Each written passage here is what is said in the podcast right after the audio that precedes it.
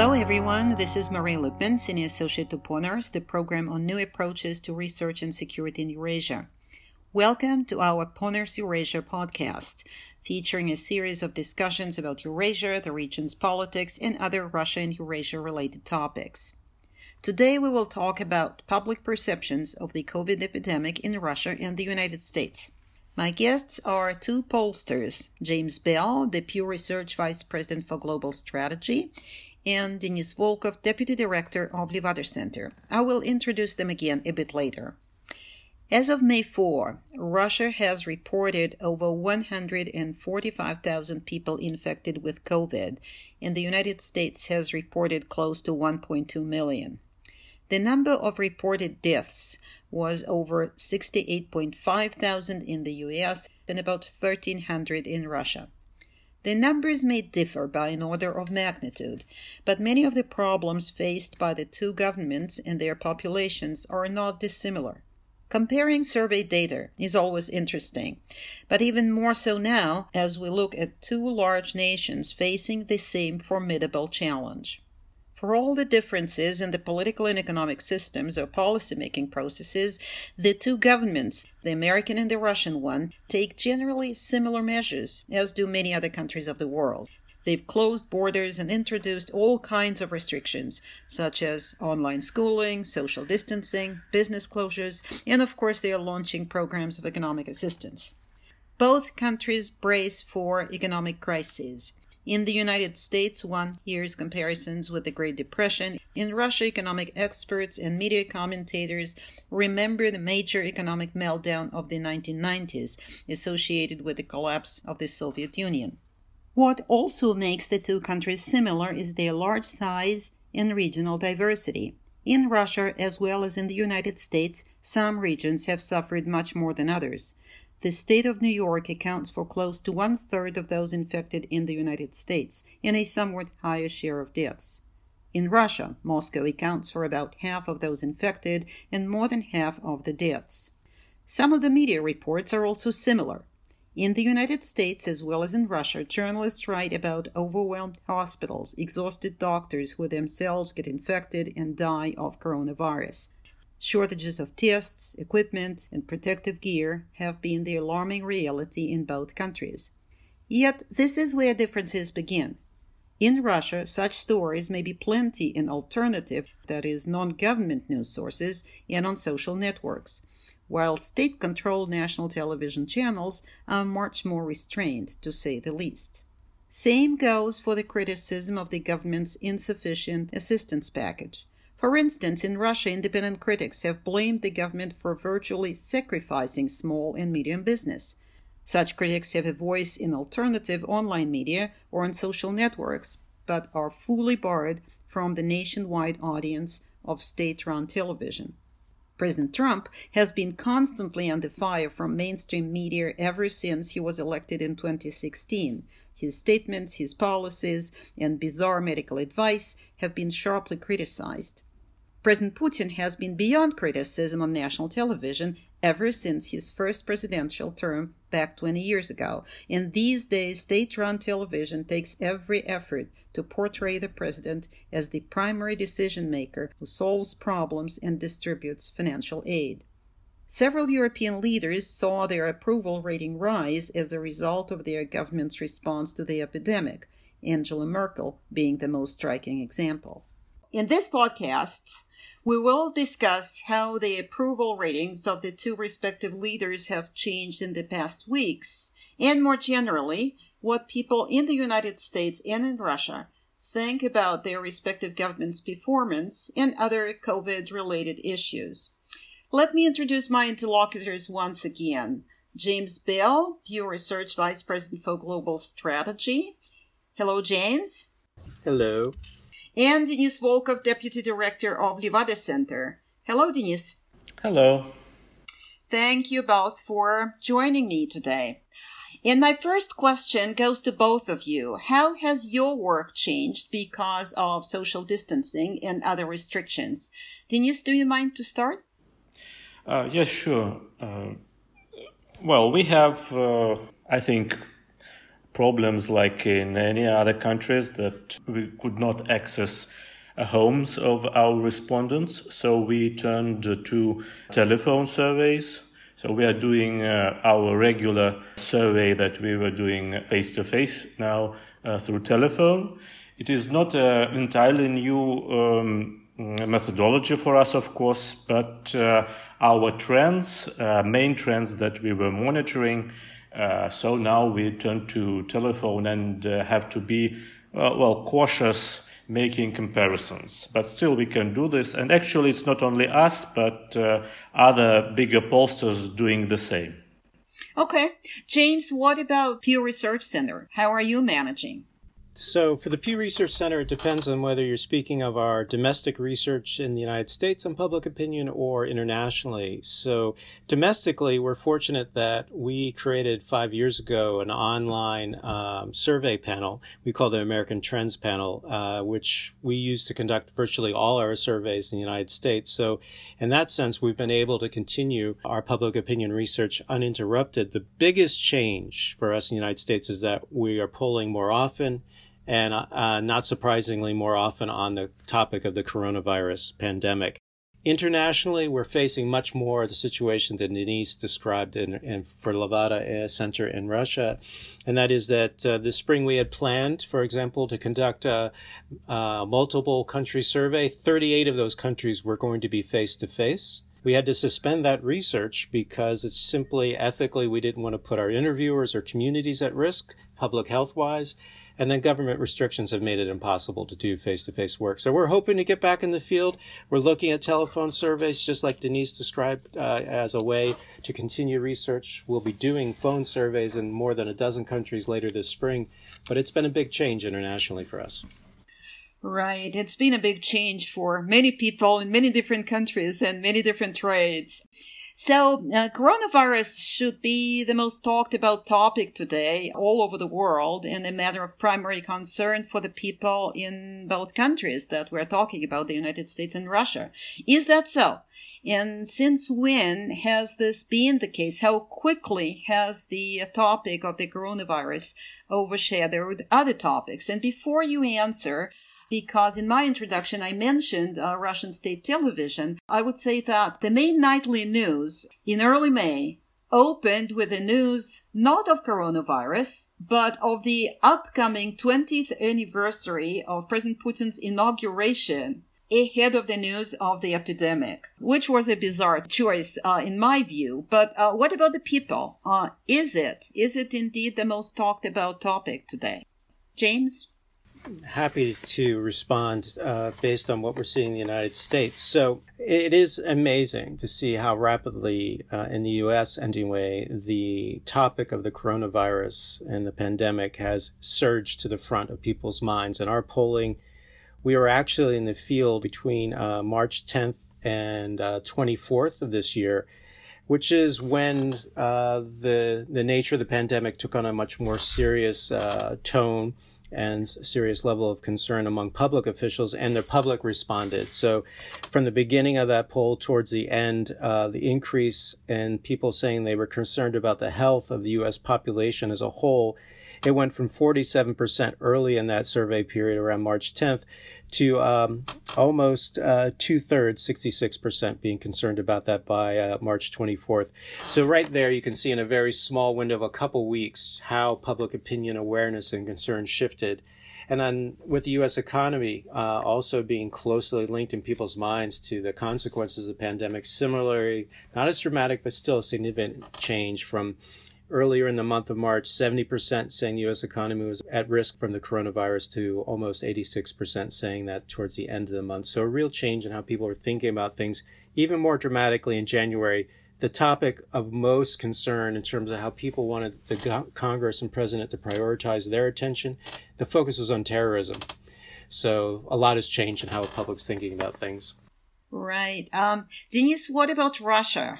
When would you say coronavirus has become the most talked about topic, and uh, how fast, how rapid has this process been? Well, according to our data, uh, it has been the number one topic since uh, March, already since March. But at the same time, we see that the majority of people uh, experienced uh, the changes in their day uh, to day uh, routine only in April. Because in March, uh, uh, we saw that more than one half was not touched by the crisis itself, but already about 70% were naming it the number one issue, the most interesting topic. And we can compare it in our research with such topics as uh, presidential elections uh, two years ago or Olympic Games. So it really catched the attention of uh, of the nation already already early in spring. And since this is a matter of such high concern, what are the most trusted sources and uh, what probably other sources people do not trust very much? Do they trust official numbers? What is the situation like in Russia in this respect? Well, uh, of course, uh, there is. Uh, uh I don't think there was uh, bigger changes in the uh, trust in the sources of information. The major source still is TV. TV, of course, for older generations, and internet is growing as a source of information, but still it's number two source. And we see that uh, only one third, I think, one third of population have trust in the uh, official coverage of this topic. But at the same time, the same surveys show that the uh, trust uh, into uh, TV uh, even I would say increased a little bit compared to uh, two previous years because the biggest blow to uh, trust in television coverage came after pension reform was introduced. And after that, we saw that uh, this source, little by little, was recovering trust in itself. So there was some changes, but the changes are not dramatic, I would say. Okay. And television, as I mentioned, sometimes makes strange choices for what is their number one news. James, what about the United States? Uh, because of harsh political polarization in, in the United States, how does polarization factor in the perception of the virus and on um, which sources are trusted or not trusted? Yeah, so uh, I would start by just describing generally for all Americans uh, before addressing the point on polarization that uh, what we found in our April survey, just completed just a little over a week ago, is that um, clearly uh, majority of Americans are relying on national news outlets, and that includes television and, and, and newspaper outlets, both 56% saying that's their major source of information on the coronavirus outbreak. And also public uh, health organizations and officials, 51% relying on them as a source of information about the pandemic. That contrasts with only 31% who are relying on President Trump and the official coronavirus task force as a major source of information. So, you know, when you look at the landscape or where people are turning, in, in some ways it's both to traditional media and to experts and I think that's notable uh, as we think about where people are getting the information. I'd also just note what we thought was very interesting is that people are seeing the coronavirus outbreak as both a national and local issue. Six in 10 Americans are paying equal attention to what's happening in their local community as well as the nation. So it's both uh, local and a national news story for people. To your point about polarization, uh, we've looked at this issue over many years at the Pew Research Center we've seen the polarization or the balkanization of the media landscape according to one's political affiliation. And just recently, we were doing uh, research on this this past November. Again, you see the contrast where Democrats or those who lean Democratic are turning to certain channels within the news information landscape, like CNN. Um, you know, two thirds of Democrats say that's where they're turning to uh, and trust their news. Whereas Republicans, and those who lean Republican, Fox News dominates. So you really do, to your point, see contrasting sources of information in general uh, among people in the United States depending on their political affiliation. And apparently, the coverage differs channel to channel, and uh, the coverage of the epidemic on Fox is different from that on uh, CNN or MSNBC, right? Yes. So, depending on where someone gets their news, for example, we asked in March um, how you know, what percentage of the people think a vaccine will be available in a year or more, which has been something discussed much, uh, still continues to be discussed. Uh, people who are turning mostly to MSNBC, uh, roughly three quarters, you know, think that's the case. Um, so know about that story. Only 51% uh, following Fox News knew that. So there's a big disparity and, and just knowledge in general, let alone uh, leaving aside anything about politics. Right. So did you say, did I get you right, that 56% tend to turn to national television? National news outlets. So it's more than just television. It would include New York Times and other sources too. Okay. All right. Got you.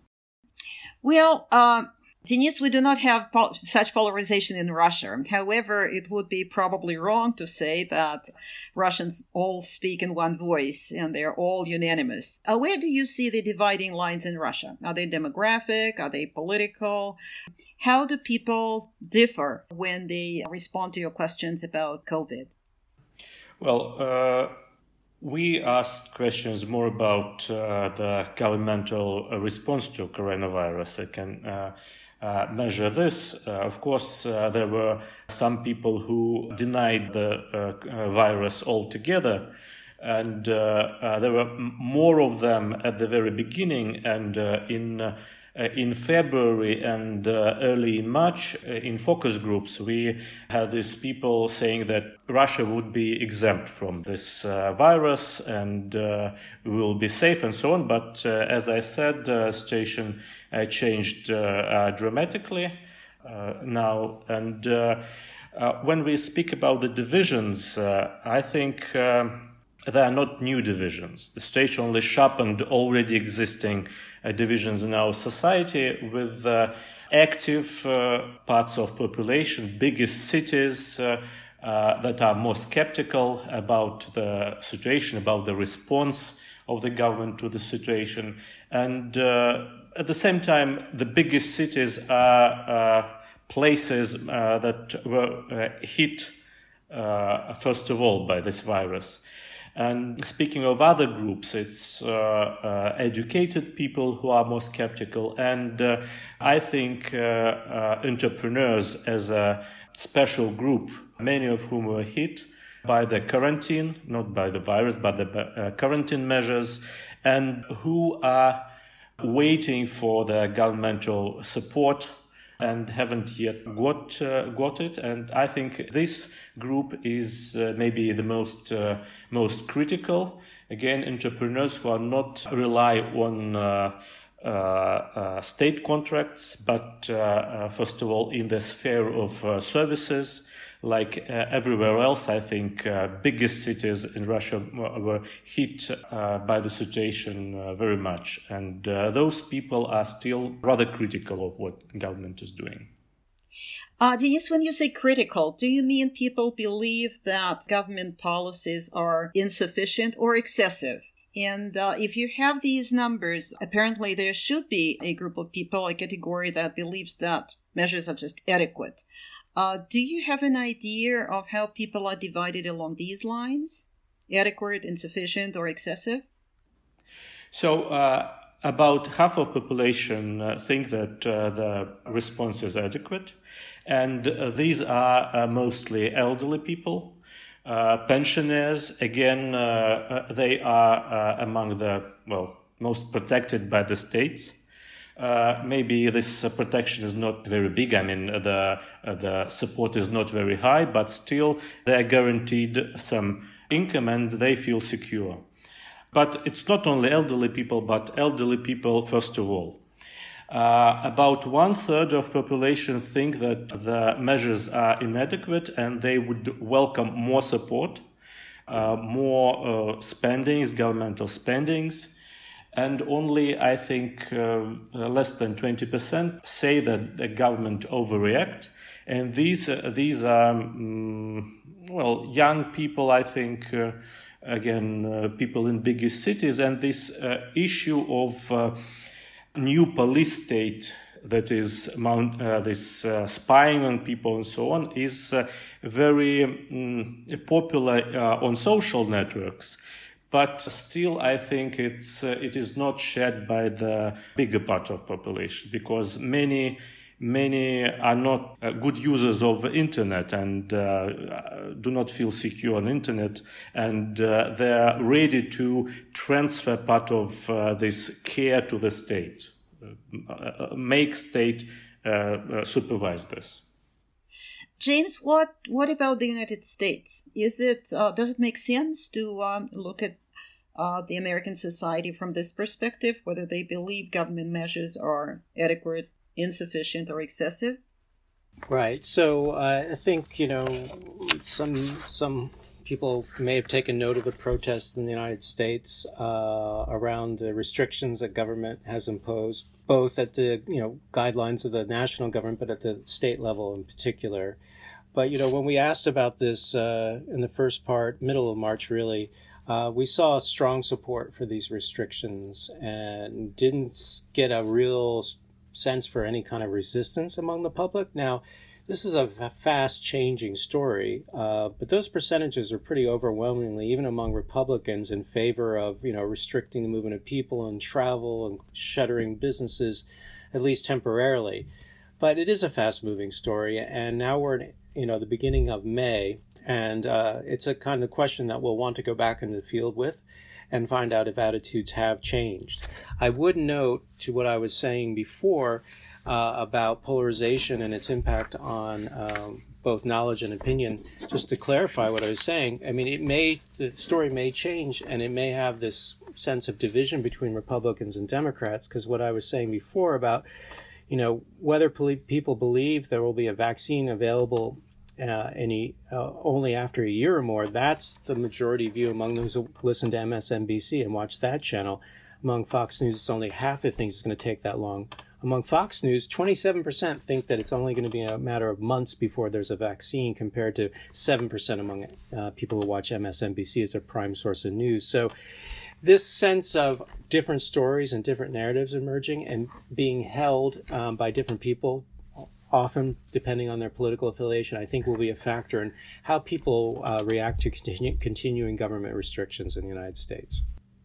Indeed, and you mentioned public protests and what one sees on television or internet these days. We can see what is going on in the US easily from our homes, from our computers. Well, to me as a Russian, this looks shocking. Aggressive public protests, sometimes by gun toting people, huge rallies, people carrying signs such as free small business or you cannot quarantine the Constitution. How popular do you think these sentiments are? And are they concentrated in particular states, do you think? Or can it be estimated how popular these sentiments are nationally?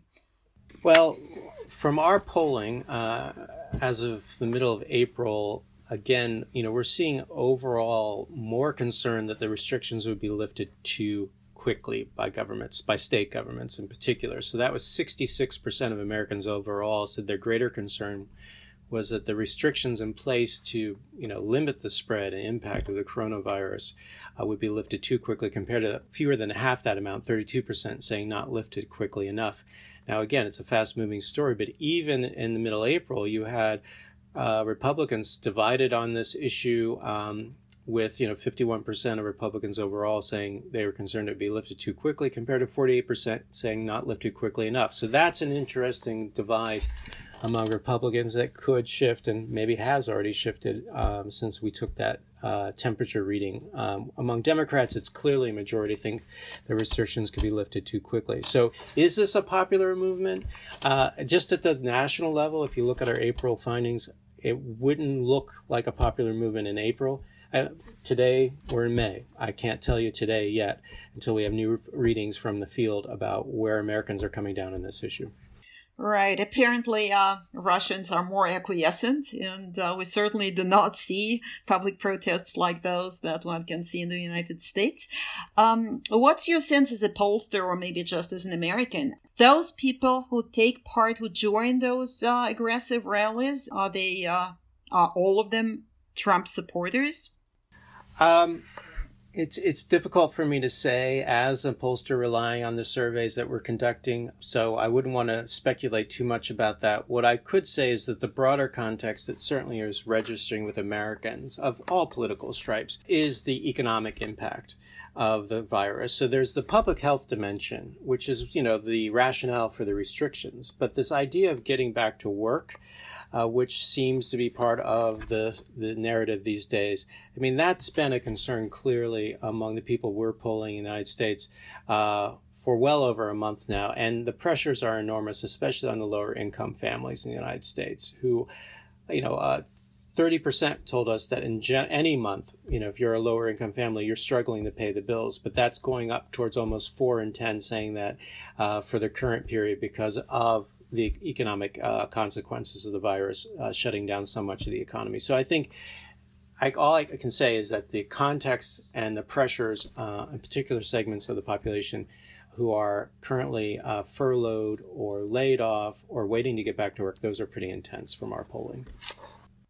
Denise, would you say that in Russia the economic factor is uh, a matter of primary concern for the people, more important than health concerns, more, more uh, important than maybe the fear of falling sick with coronavirus? Well, uh, uh the situation is that uh, in March we uh, saw in our surveys that the economic situation uh, worsened and uh, declined, and uh, the estimates of the current economic situation or the future economic situation went down, declined, and it is very much it looks like uh, very much the situation in in the end of uh, 2014 or 2008, two former economic uh, crises. So we see that the the people are well they're afraid to to lose uh, their incomes. And I think this situation it is not only about um, coronavirus. It uh, in Russia is more vulnerable to falling oil prices, and so we see. I think exactly. Uh, because of this, we see these changes in uh, uh, in March when uh, the oil prices went down considerably, and uh, people saw it and were afraid. So, and uh, the quarantine also is adding to this situation. And we already see that some people are starting to lose their jobs and uh, they fear to uh, lose it in uh, in the future. They fear that they will lose money, and uh, I think this situation will have more profound effect. This economic aftermath of uh, quarantine, uh, economic aftermath of the virus, will have more profound effect on the social sentiment, on the ratings of the authorities. So you expect that the consequences for Putin and his approval rating may be negative, but not straight away, not anytime very soon? Uh, yes, again, uh, speaking, for example, on the protest sentiment, we see that it declined uh, in uh, a couple of recent months. Uh, it's only, I think, about not more than 10 or uh, around 10% who are ready to protest. Uh, first of all, people uh, with low income.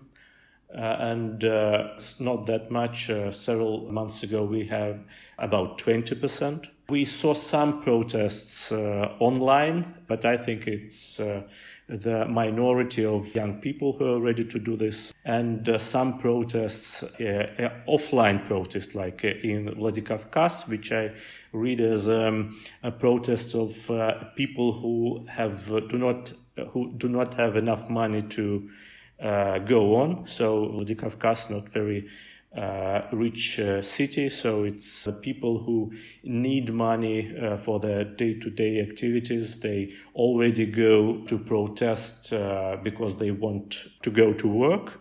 But uh, according to our measurements in um, former economic crises, we saw that the, uh, such conditions the worsening of situation have effect on the ratings of authorities only in uh, several months from uh, the time when the crisis began. So in Russia, I think the government has several several months to try to cope with the situation. But again, it's, mm, the situation is uh, uh, rather serious because uh, all these economic measurements, economic uh, indicators, they have inertia. So it's very hard to change these moods when they start to uh, decline.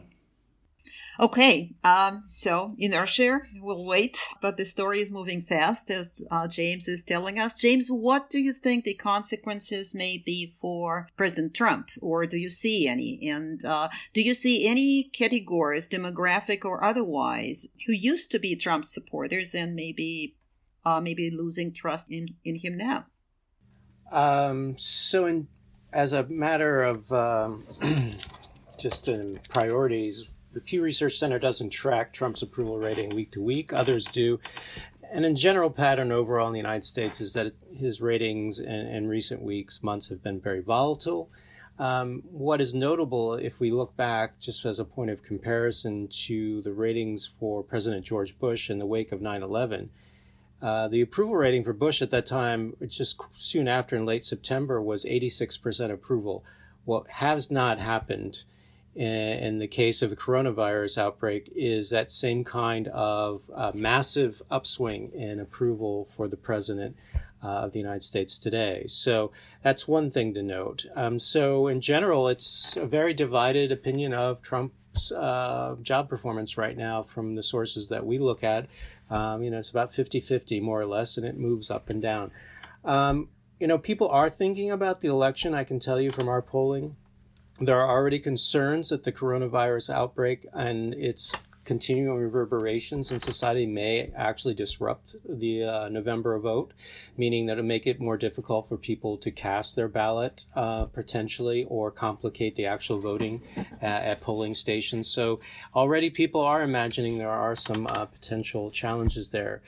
In terms of shifts in opinion, as you pointed out earlier, the polarization uh, of Americans in general is very intense. We've tracked that since at least 2014 as a growing trend.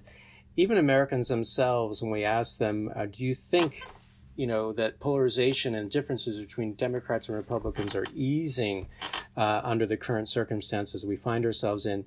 There was some sense that it was easing up a bit, but still a majority of Americans, uh, both parties, think that the the actual trend is still towards increasing polarization. So what I'm trying to say is, I think uh, those divisions in society, as Denis was saying, predate the pandemic, and they're not. The pandemic is not necessarily making a dramatic change in those. So, I think that in many ways the divisions we had before will will still be evident in the uh, politics of the coming months.